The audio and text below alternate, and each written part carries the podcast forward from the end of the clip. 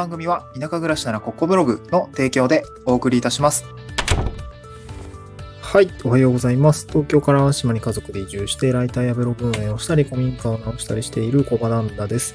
えっ、と、今日のトークテーマは、まあ、ちょっと仕事に関する話なんですけれども、会社を退職した理由ですね。会社を退職した理由です。えっ、と、まあ、ちょっとサブタイトル的にはですね、えっと、まあ、このままね、ずっと会社員をしていたらどうだったかっていう、その、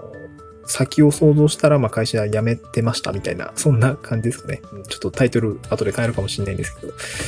まあ、僕自身ですね、えっ、と、東京で7年ぐらいシステムエンジニアとして、まあ、新卒入社を果たした会社で7年勤めて、えー、そのまま脱サラをしたっていう感じなんですよね。うん。で、僕自身今、地域おこし協力隊制度を使って、まあ、業務委託受けつつですけれども、完全に個人事業主というような形で、今、1年半目を迎えているところですね。えーっと、そうですね。まあ、脱サラしたっていうような形になるんですけども、まあ、実際はね、まあ、二段構えで脱サラにみたいな感じなので、今、地域おこし協力隊制度、総務省の制度し、えーいただえー使わせていただきながら、えー固定収入に若干ある状態で、まあ、月22.5万円ですかね、えーいただきながら、えー自分で今副業とかで事業を作って、えー3年後に、あ、もう1年半後か、もう1年半後に、えー完全に脱サラができるように、えー今準備しているというような感じでございますと。うん。はい。まあそんな状況でですね、まあいろいろね、この1年半でもう会社、もう5年いたぐらいの経験値を得たんじゃないかなと思うんですね。本当学びが多い1年半だったかなと思いますね。本当にこの22年っていうのは本当に本当に学びが多かった年でございました。はい。まあ、ですね、今回その、まあなんで、まあ今、ちょっと振り返ってみたんですけど、なんで会社辞めたんだっけっていうところですね、もう一度振り返って、まあこの、まあ今回ね、脱サラ地方移住をした私の経験として、えーまあ同じような状況にいる方っていうんですかね、うん、まあなんか移住したいけど、仕事どうしようかな、みたいな考えてる人とか、うん、まあ普通シンプルに会社員やってんだけど、みたいな人、副業どうしようかなとかね、なんかそういう思いの方も、もしかしたら聞いていらっしゃるかもしれないので、まあ自分自身のこう気持ちの変遷というか、えーどこで会社を辞める決断をしたんですか？みたいな話をしたいなと思います。はい。えーっとですね、先に、今僕が会社辞めた、まあ、きっかけになった出来事ですね、お話させていただいて、まあその後ね、まあどういう手続きで あの会社辞めてったのかみたいな話をしたいなと思うんですけど、えーっと僕が会社を辞めたのは、あの、2021年の3月末ですかね。うん。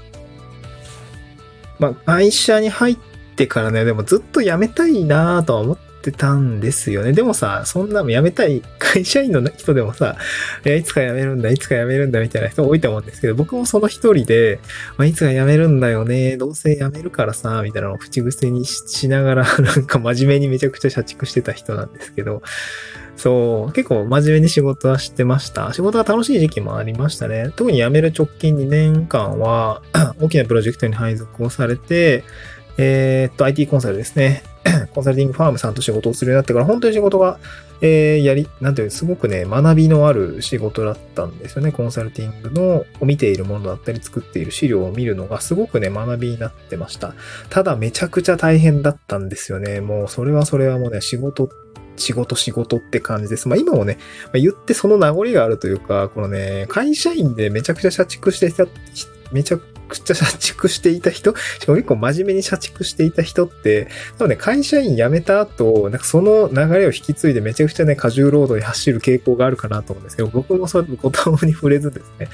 あの、漏れずかな。あの、私自身も割とそんな感じで今過重労働気味なんですけど、まあでも楽しくやってるっていう感じなんですね。うん。で、僕自身が会社を決辞めるのを決意したのは、本当にその忙しい中での出来事だったんですけど、やっぱり会社の上司の背中を見ていると、なんかこんな仕事ずっとやってたくないよなって思ったんですよね。で、それはどういう姿だったかっていうと、まあまずね、自分と同じ仕事してるんですよね。自分と同じ仕事している。そう。これはなんか言い方によってはなんかその当時の自分がなんか高度なことをやっていたようにも聞こえるかもしれないんですけど、でもね、あの、ちょっと違うんですよね。その、なんていうかな。えっ、とね、うーん。マジで同じ仕事してると思ったんですね。僕、SIR っていう業界だったんですけど、システムを開発するような会社で、えー、顧客から要望を聞いて、設計書、まあ、使用書にまとめて設計書を作って、えー、協力会社と調整をしてプログラム組んで一緒に作っていくとかね。あの、そんな感じだったんですけど、マジでこれどんな、あの、プロジェクト、あ、でもプロジェクトにもよるかな。なんかね、本当同じことばっかしてるような感じだったんですよね。うん。で、で、結局ね、あの、調整したりとか、仕様を決定したりとか、設計書を作ったり、テストするとかね。かそういうことって、あの、ずっとねや、やり続けてるんですよね。この多分自分がいた会社はね、10年、20年ぐらいも経ちますけど、ずっとやってて、で、自分の上司も ずっとやってるんですよね。うん。で、これ、僕あと5年、10年やり続けるのかって考えたときに、まずね、その内容自体も、うーん、ちょっときついかもしれないな、みたいな、興味が失せだって言ったらあれかもしれないですけど、なんかもういいかなと思ったんですよね。で、あとね、上司の働き方を見ていると、いやー、違うななんかそう、いや、もういいかなって、もう7年やったんで、もういいかなっていう感じがね、すごく強くなりました。そう、経験値に、なんと、枯渇してたって感じもありますかね。まあね、当然会社の中でもさ、新しいことに挑戦するっていうのは別になかったんだけど、なんかちょっと違ったんでしょうね。多分もうちょっと、あのー、レイヤーを、なんていうか、一階層上のこう、もうちょっと広い世界みたいなみたいな感じで思ったんでしょうね。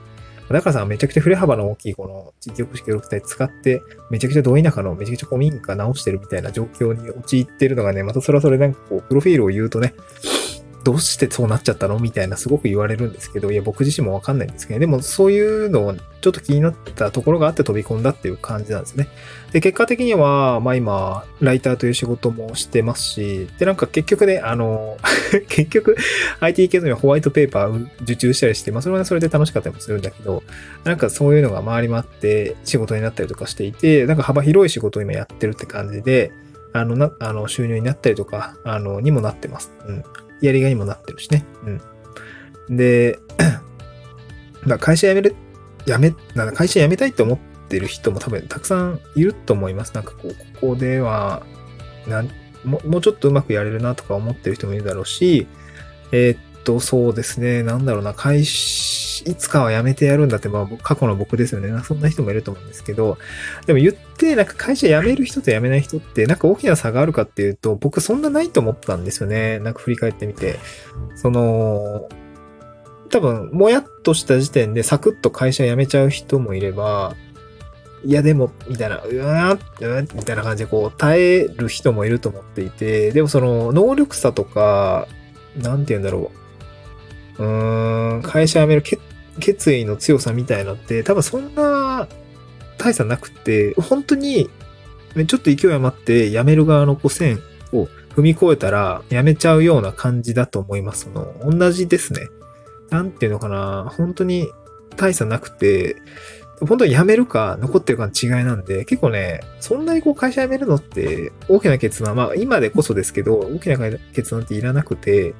なんていうんですかね。まあ、辞めちゃえばって僕はなんか思うようになってきました。うん、で、結果辞めた後の苦労とか苦悩とか不安みたいのって、結局学びになるんですよね。辞めた後やっぱり生活しないといけないからさ、まあ、ある程度計画を立てたりとか、まあ僕も今ライターという職業に、えー、ちょっとコミットしてますけども、いろんなね、仕事、営業をしたりとか、文章をしっかり書いたりとか、品質を上げたりとか、単価交渉したりとか、結構そういうあらゆる手を尽くすような感じのこのフリーランスの働き方をしてますけど、やっぱそういう働き方って結局調べたりとか工夫したりとか連続なので、やっぱそれがね、僕自身はなんかすごく、なんだろう、会社の延長って言ったら違うんだけど、なんかね、楽しいかなと思いますの。経験値、新しい経験値を得られる場所に来てよかったなと思いましたね。うんまあ、会社の時、まあ7年いて、まあもういいかなってのはこういう感覚だったのかもしれないですね。僕自身も今ライターという仕事まだね、言うて半年しかしてないんで、えー、これ7年やったらもしかしたらまた別のステップいいかもしれないけどね、7年やったら結構ね、なんかまた幅広く、またライターのお仕事でめちゃくちゃ幅広いから、うん、結構ね、突き詰める術もあるんじゃないかなと思うんですよね。結構面白いなと思う業界ですね。まあ、あと本当磨き上げるってやつかね、スキルを磨けて、磨き上げていく、実績を積み上げていく楽しさっていうのがやっぱりあるので、やっぱなんか個人的には挑戦してよかったなと思いましたね。うん。まあ、こう挑戦することによって得られる知知的よ、知知的好奇心欲求みたいなのがすごくね、満たされてるかなと思いました。そう。まあなんかちょっと変な、変な感じかもしれないですけど、別に意識高いというわけではなくて、本当にね、多分好奇心みたいのがあったらポンと会社辞めちゃう人ってたくさんいると思うんで、なんかそういうところにちゃんと向き合ってみるといいのかなと思いました。はい。えーっと、ちょっとね、話す内容なんか雑多だったので、今日はもう本当に雑談みたいな感じでしたが、あの、今日スタンド F の概要欄にですね、あの、僕が会社辞めた時の退職届作りましたみたいな時の心境を語ってるやつをですね、あの、リンクつけといたので、もしかしたら合わせて聞いてみてください。まあ、恥ずかしい放送内容ですけどね。なんかちょっと喋り方気持ち悪かったり、まあ今も 上手になってはいないんですけどね。はい、そんな感じでございました。ちょっとね、あの、本当雑談みたいな感じで聞いてくれたら嬉しいです。また次回の収録でお会いしましょう。バイバーイ。